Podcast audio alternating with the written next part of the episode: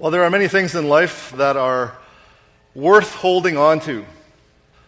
For coin collectors, there are certain coins that are literally worth holding on to. There's a value attached to them that's sometimes, many times, I hope, if they collect them, they are for sure. Um, higher, the value is higher than the value of that original coin. I suppose that could be said of various kinds of collector's items and antiques as time passes and as those items become more rare, their value increases. And so there are certain kinds of items that are literally worth holding on to. But that same sentiment could also be applied to certain kinds of emotions or, or virtues. Memories are worth holding on to. That's why we love taking pictures or uh, making scrapbooks or collecting keepsakes, writing journals, those sorts of things. I, have heard people say that when they are tempted or when they're pressured to do something silly or to, or to compromise their values, that it's not worth losing your dignity. So, dignity is a virtue that's worth holding on to. Certain friendships can be worth holding on to. And we have many different ways in our day and age of holding on to those friendships, even though distance separates us. Our digital world has made everything and everyone seem to be a lot closer. Over the years, many songs have been sung that someone's love is worth holding on to. The Oak Ridge Boys actually recorded a song called Something Worth Holding On to in reference to love. Some of the lyrics go like this Silver and gold or precious stones don't mean a thing. Ah, they'll buy you a thrill, or a mansion on a hill, but life won't change. It's, it's a hard one to call, but I measure it all by the things I can't afford to lose. And when it comes to love, there's something worth holding on to. It's a great opportunity to insert a country song into the sermon. Take every opportunity I can get to do that. it's interesting that, though, that they compare love as something that has more value than silver or gold. Because that's exactly the way that King Solomon, writing in Proverbs 3, talks about something else that once you have it, it's worth holding on to. Namely, the topic of our series this summer, the virtue that is wisdom. Wisdom, Solomon says, once you find it, is worth holding on to even more than silver or gold or jewels there was someone that knew a thing or two about silver or gold and that could make that kind of comparison, well equipped to do that, it was King Solomon. Uh, I looked it up, and gold today is worth somewhere in the neighborhood of $1,200 an ounce. There was one year that First Kings tells us, First Kings 10, tells us that the weight of gold that came to Solomon was 666 talents of gold. Besides that, which came from uh, other ways from the explorers and the business of the merchants and from all the kings and governors of the land. Now, uh, I looked up in my little footnotes at the bottom and it said that one talent is said to be about 75 pounds in the way we would measure things. And so I did some figuring. I went from talents to pounds to ounces. And in our prices, in that one year, Solomon would have been given on the low end uh, $959,040,000 worth of gold. So almost 1 billion in one year. And that wasn't all of it. He had more. Yet he writes that nothing that that's nothing compared to the worth of wisdom. And so if you have your Bibles with you again, open them to Proverbs chapter 3. And I want to read verses 13 to 35. 13 to 35. Proverbs 3, verse 13. Blessed is the one who finds wisdom, and the one who gets understanding. For the gain from her is better than gain from silver, and her profit better than gold. She is more precious than jewels, and nothing you desire can compare with her. Sound familiar to the song we just sang?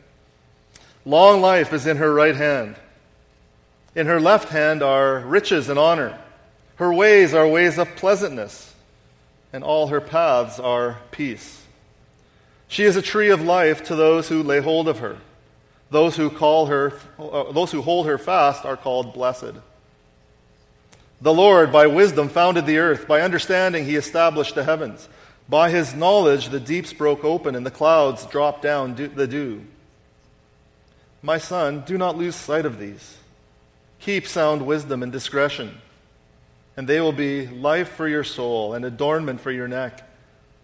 Then you will walk on your way securely, and your foot will not stumble. If you lie down, you will not be afraid. When you lie down, your sleep will be sweet. Do not be afraid of sudden terror or of the ruin of the wicked when it comes, for the Lord will be your confidence and will keep your foot from being caught. Do not withhold good from those who, to whom it is due when it is in your power to do it. Don't say to your neighbor, Go and come again, tomorrow I'll give it, when you have it with you. Don't plan evil against your neighbor who dwells trustingly beside you. Don't contend with a man for no reason when he's done you no harm. Don't envy a man of violence, and don't choose any of his ways, for the devious person is an abomination to the Lord. But the upright are in his confidence. The Lord's curse is on the house of the wicked, but he blesses the dwelling of the righteous. Toward the scorners, he is scornful, but to the humble, he gives favor. The wise will inherit honor, but fools get disgrace. This is the word of the Lord. It is authoritative, it is inerrant, it is trustworthy. Let's bow together and pray before we look a little closer at this passage. Our Heavenly Father, we do thank you for your word. Lord, we thank you for in this summer how you have shown us just how in everyday life, everyday living, practical aspects of life, how important it is to acquire wisdom, not just intellectual wisdom, the ability to know something about some things, but this deeper, godly wisdom, to, to know how to act, to, to, to be able to acquire the skills that are necessary for living in this world as, as people who call you our Father. Lord, I pray that you would help us to discover more of that today as we look into your word. For it's in Jesus' name that we pray. Amen. Blessed is the one who finds wisdom. Well, that's good. Uh, because finding exa- wisdom is exactly what we've set out to do this summer through the Psalms and through the early part of Proverbs as we've looked at these. We started out way back in the beginning of July in Psalm 1, where it said, Blessed is the man who does not walk in the counsel of the wicked, but his delight is in the law of the Lord, and on his law he meditates day and night. We all want to be blessed by the Lord. And in order to be under the blessing of God, we have to travel on the right paths, on, on the way of the righteous, rather than in the way of the wicked or the way of worldly wisdom. Blessed is the man who delights in the law of the Lord. And now, here in Proverbs 3, verse 13, as we bring our summer quest to a close, it says, Blessed is the one who finds wisdom, and the one who gets understanding, the one who obtains or acquires understanding. This tells us right off, off the top that our quest is not totally in vain. We can arrive at our destination in part. Wisdom, godly wisdom, is indeed discoverable, it's, it's findable, it is indeed accessible. Although it is a constant quest, we never quite arrive totally. But that's what this whole last part of Proverbs 3 is all about. In, in, the first part, we found out that we can't lean on our own understanding. We need to trust in the Lord. Those famous verses that you might remember Proverbs 3, 5, and 6. We need to honor the Lord, and then He's the one that will direct our paths. And now we see that God opens up the riches of His wisdom. He actually lets us in on, as Romans 11 says, the depth of the riches and the wisdom and the knowledge of God. Even though His judgments are ultimately unsearchable and His ways are ultimately uns- inscrutable, He actually allows us some degree of access into His wisdom. Blessed is the one who finds wisdom. God has been kind to allow us access into the, the treasure trove that is his wisdom. And our part then is that once we do find it, to not let it go. Wisdom is the one thing that is infinitely worth holding on to. We need to find it and we need to keep it. Wisdom, we could say, is the ultimate finders keepers. So, verse 13 starts out with the promise that blessed is the one who finds wisdom. And, and verse 18 says, Those who hold fast to wisdom are blessed. Uh, to be blessed just means really to be happy. How do we find happiness? And so, this whole section from verses 13 to 18 tells us that wisdom will inflame your happiness. When you find wisdom, when you keep wisdom, you will be happy. I remind you that we define wisdom as the skills that are needed for living in this world. It's, it's knowledge applied. And for a Christian, godly wisdom is the skill for living in the fear of the Lord. The skill for living, not just for living in general, but for living in the fear of the Lord. That's what we want. We want to know how to best live, how to best walk in this world under God's rule. And once we find that, it, it becomes what Jesus called the pearl of great price. Once you find it, hold on to it like you would a precious jewel. It is of immense value. It, it is that one thing that you desperately need in order to make your way through this world. A world that, that doesn't understand the things of God, and a world that is actually increasingly hostile to the things of God. I just read a headline, actually, someone from our church just posted it somewhere, and the headline just said Atheist calls uh, one of the presidential candidates in the U.S., atheist calls him a moron for believing in God. Well, the Bible actually tells us that it's not the one who believes in God that's a moron, right? Which uh, psalm is it now? Psalm 13. The fool has said is in his heart that there is no God. Might not be 13, somewhere around there. Well, the Bible tells us that, that we need to believe in God and that the person who believes in God is wise, that the person that doesn't uh, um, is something else. But the world doesn't believe that. The world tells us exactly the opposite that if we believe in God, we, need to be, we must be morons. Because how can you believe in something like that? But I just point that out to show that we really need a good dose of wisdom to know how to live and how to maneuver and, and, and move in a world that is increasingly antagonistic to a Christian worldview, or even just unconcerned and indifferent about a Christian way of thinking. And we are getting increasingly marginalized and, uh, and, and we're seen as anti intellectual if we actually believe in, in God. We're just missing something. And so it's not easy to live and move in this kind of world, especially if we want to live in a godly and God pleasing and God fearing kind of way. We need skill and we need wisdom. And so this tells us that wisdom is of immense and inestimable value. It's of tremendous worth. Look there in verse 2. In, in this poetry that is Proverbs, wisdom is personified here as a lady, just like back at the end of chapter 1, Lady Wisdom. And it says, The gain from her is better than gain from silver, and her profit better than gold. She is more precious than jewels, and nothing you desire can compare with her. We live in a world that, that, that prizes things of worth, that prizes money. And we can get caught up in that pursuit too, very easily.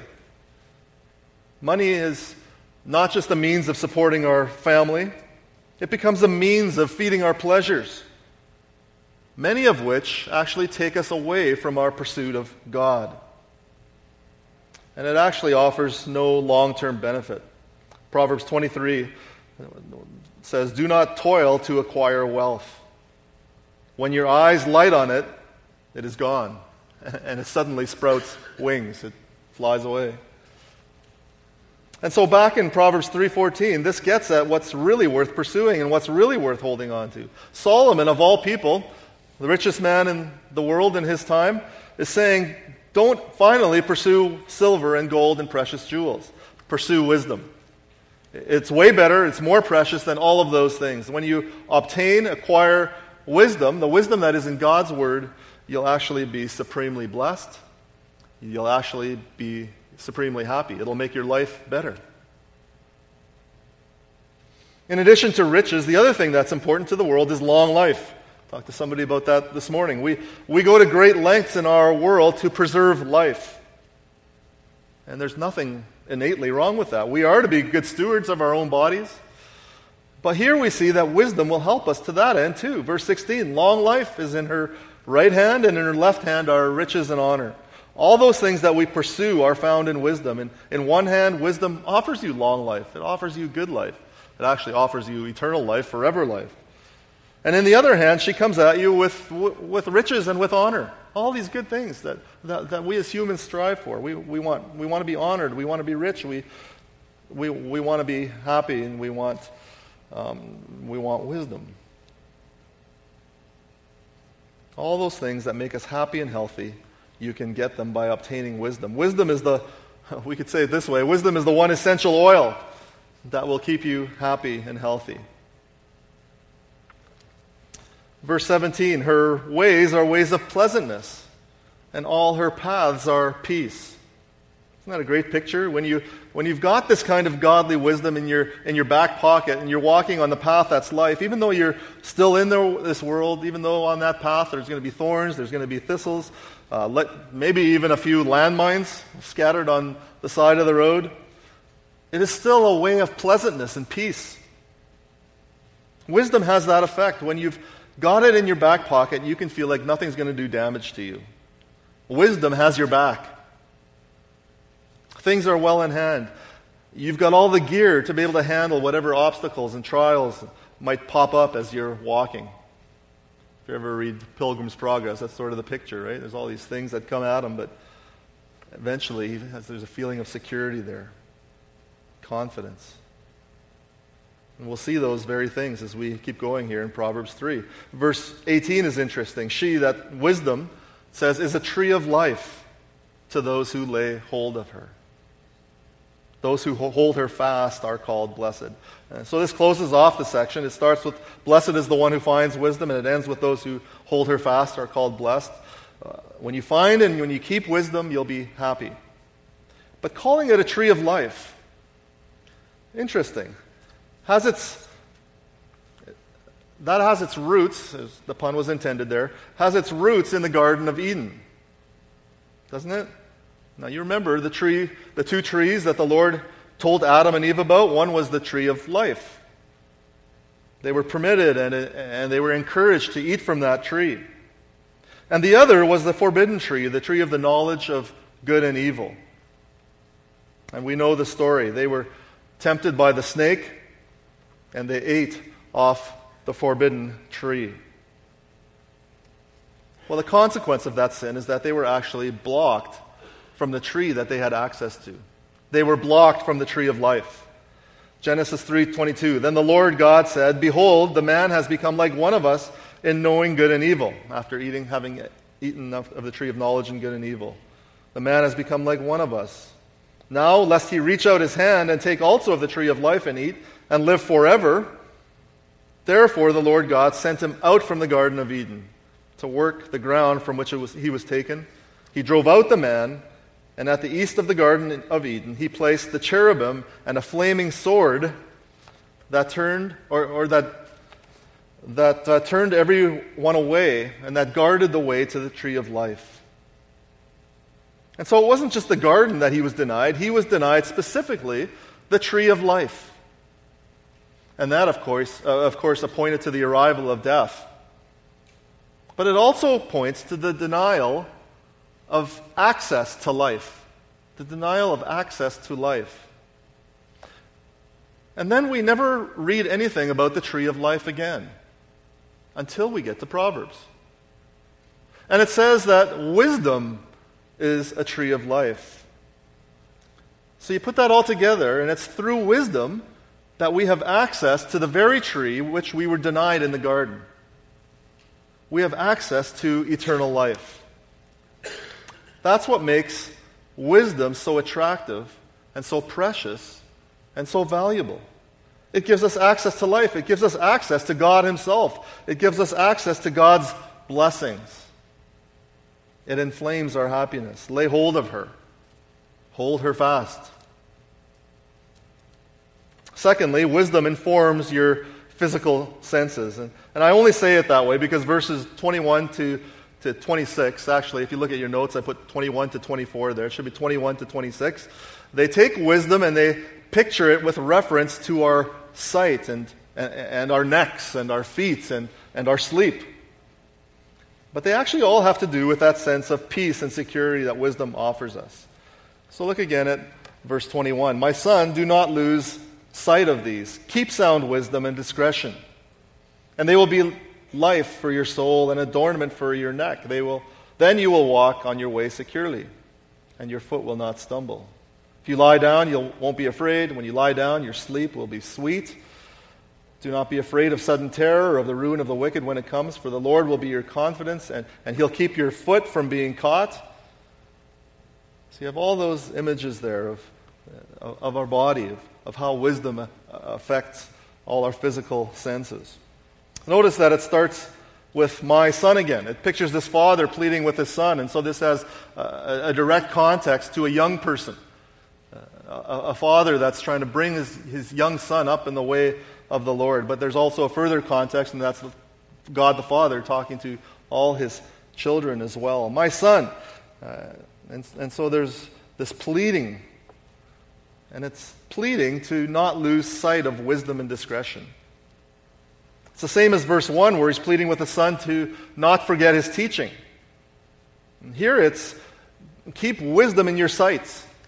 Never look away to the right or to the left. Uh, Keep it right in front of you. Keep your eye on the, on the prize.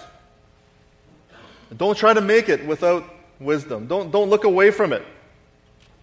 If you take your eye off of it, that's when you'll get in trouble. And your eyes might just be enticed. If you think of wisdom as this lady, your eyes might just be enticed the opposite way by the forbidden woman. Remember her from chapter 2, verse 16?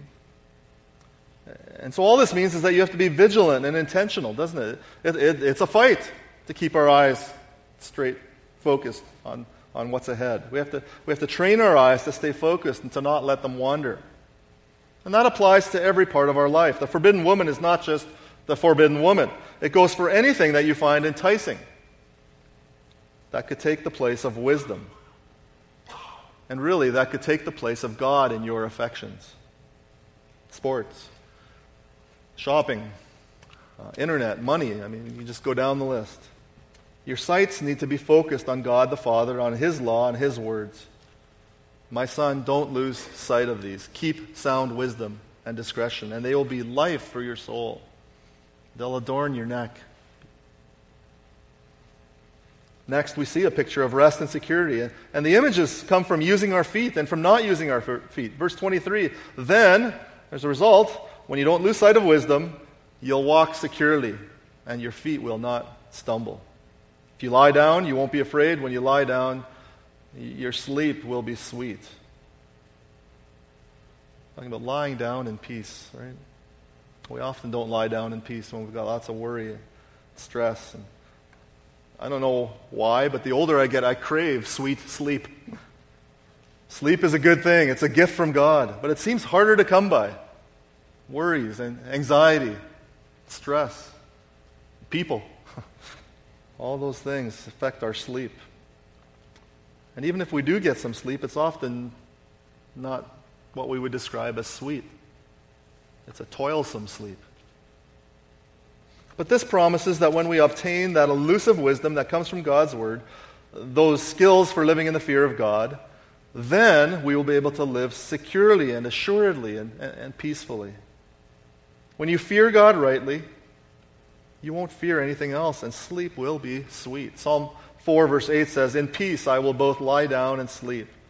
Why? For you alone, O Lord, make me dwell in safety. The Lord will make us dwell in safety. He'll give us that security that we long for. And the Lord does it through his wisdom.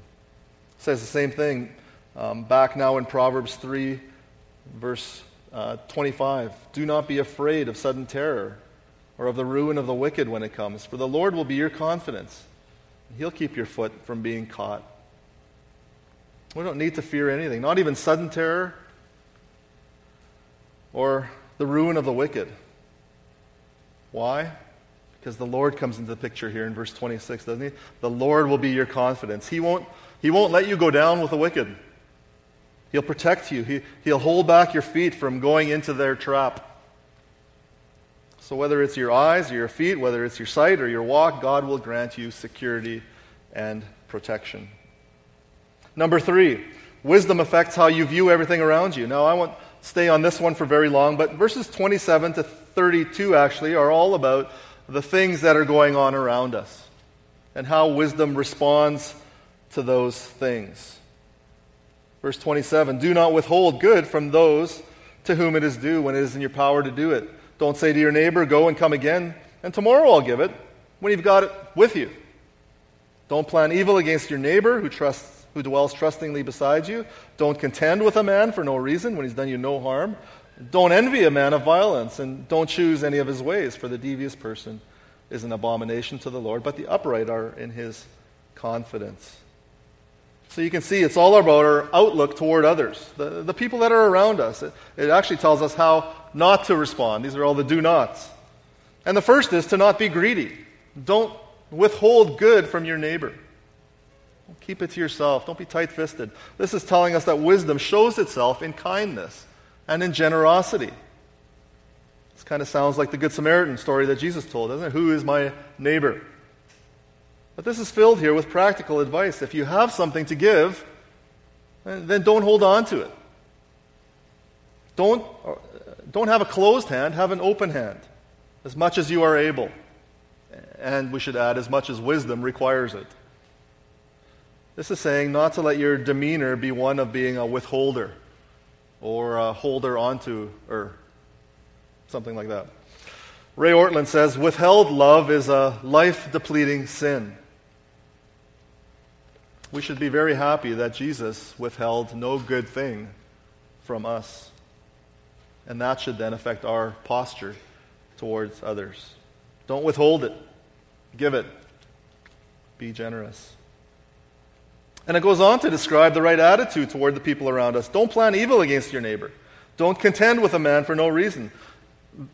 It's really simple, actually. It's just saying don't pick fights.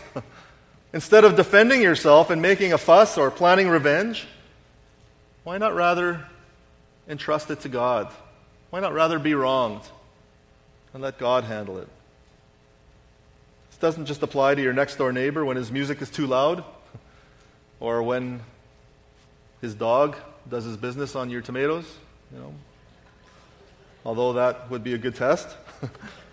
But it, it, applies even to the greater community here in our church. How do you respond to the people around you? As a church, are we known for our love? Are we known for our benevolence toward one another and toward our community? Friends, be generous with your time and with your resources. Be peaceable. Be loving. Be patient. Be long suffering. And then verse 31 do not envy a man of violence and do not choose any of his ways. You, you, might look at that and say, why would I ever envy a man of violence? Well, isn't it true that we often look at what we would call forceful, violent people and, and, and see that they sometimes succeed? And then we think, you know, maybe I need to be a little bit more forceful and a little less patient. When they force the issue, it looks like that works for them.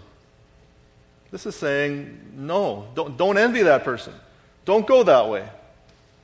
A devious person is an abomination to the Lord. The upright are in his confidence. practical, everyday advice. Okay, you see number four on your outline. A um, little bit of a different sort of rhythm there. But just look at the left side of your Bibles in this section, in verses 23 to um, 35. Actually, right from verse uh, 13 to 35. And you'll see two verses there that start with the Lord. Verse 19 and verse 33. The Lord God is connected with wisdom, I mean, right through Proverbs, but in this section as well. Back in the beginning of Proverbs, it says, The fear of the Lord is the beginning of wisdom. And so the Lord is always connected with wisdom. In fact, God is wise. You see that in verses 19 and 20. You see that in creation. The Lord, by wisdom, founded the earth. Lord, by wisdom, by understanding, it says, established the heavens. Um, by wisdom, he drops dew from the clouds, etc. And so we can see God's amazing wisdom as we observe creation. Charles Bridges says, every particle of the universe glitters with infinite skill. But not only is God's wisdom evident in creation, God's wisdom is also displayed as he defends the wise and as he takes the side of the wise. Verse 33 The Lord's curse is on the house of the wicked, but he blesses the dwelling of the righteous. Toward the scorners he's scornful, but to the humble he gives favor. God's blessing rests on those who are humble. 1 Peter 5 and James 4 translate these verses as God opposes the proud and gives grace to the humble. The way of the wisdom, or the way of wisdom is the way of humility. And the wise will inherit honor, but fools get disgrace. God will grant honor to some, and he will grant disgrace, uh, opposite of grace. So, so ungrace will be the lot of others. Fear the Lord. Trust the Lord. Honor the Lord. Meditate on the Lord. Obey His word. That is the way of wisdom that God will bless. Now, I wanted to end our series with this one note ringing in our ears, and that is that the wisdom that we've been talking about is unattainable on our own. It, like I said, it's a constant quest. It, it's one that we can have access to, but we can never get there totally. We are total, totally unable to get there perfectly without divine enablement. That is to say, we can't get wisdom unless God gives it, and we can access it only through the Lord Jesus Christ. If we look for wisdom without Christ, we'll never make it. We can't actually and finally access wisdom without Jesus.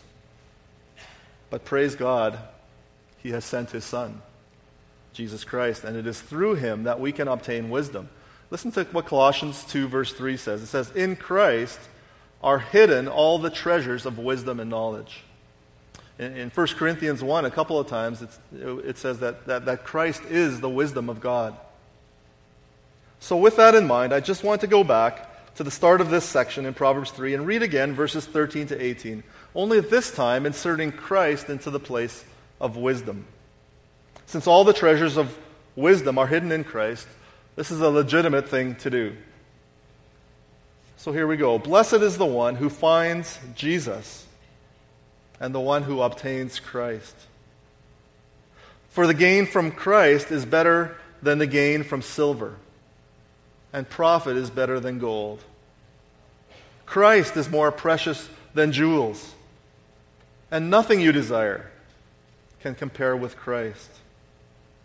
I'll just interject here to say that, that those words made me think of Paul's words in Philippians 3, verse 7. Whatever gain I had, I counted as loss for the sake of Christ. Indeed, I count everything as loss because of the, listen to this, the surpassing worth of knowing Christ Jesus my Lord.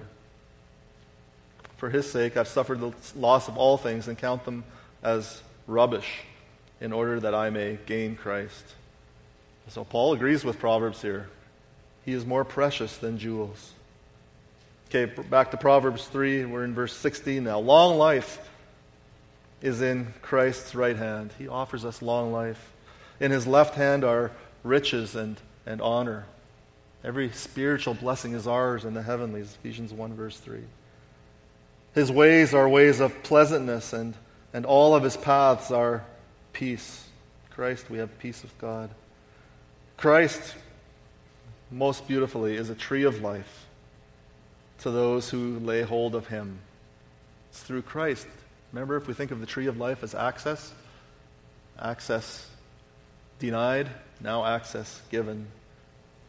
Christ is a tree of life to those who lay hold of him. And those who lay hold of Christ are called blessed. My friends, you can find Christ. If you're here today and are groping for any kind of wisdom, and especially maybe the Holy Spirit has prompted you to, to be groping for the wisdom of God. You'll find it in the person of Jesus. Turn from your sinning, turn from trusting in yourself, and trust in Him for the wisdom that leads to salvation. And if you're already a believer, commit yourself to hold fast to Christ and, and, and to regard Him, to see Him as um, supremely precious and someone who is worth grasping onto for your salvation, for your eternal joy, for your eternal life. Let's bow together in prayer.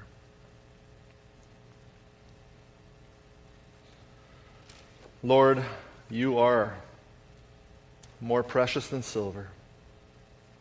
Lord, you are more costly than gold. Lord, you are more beautiful than diamonds. And nothing I desire compares with you. Amen.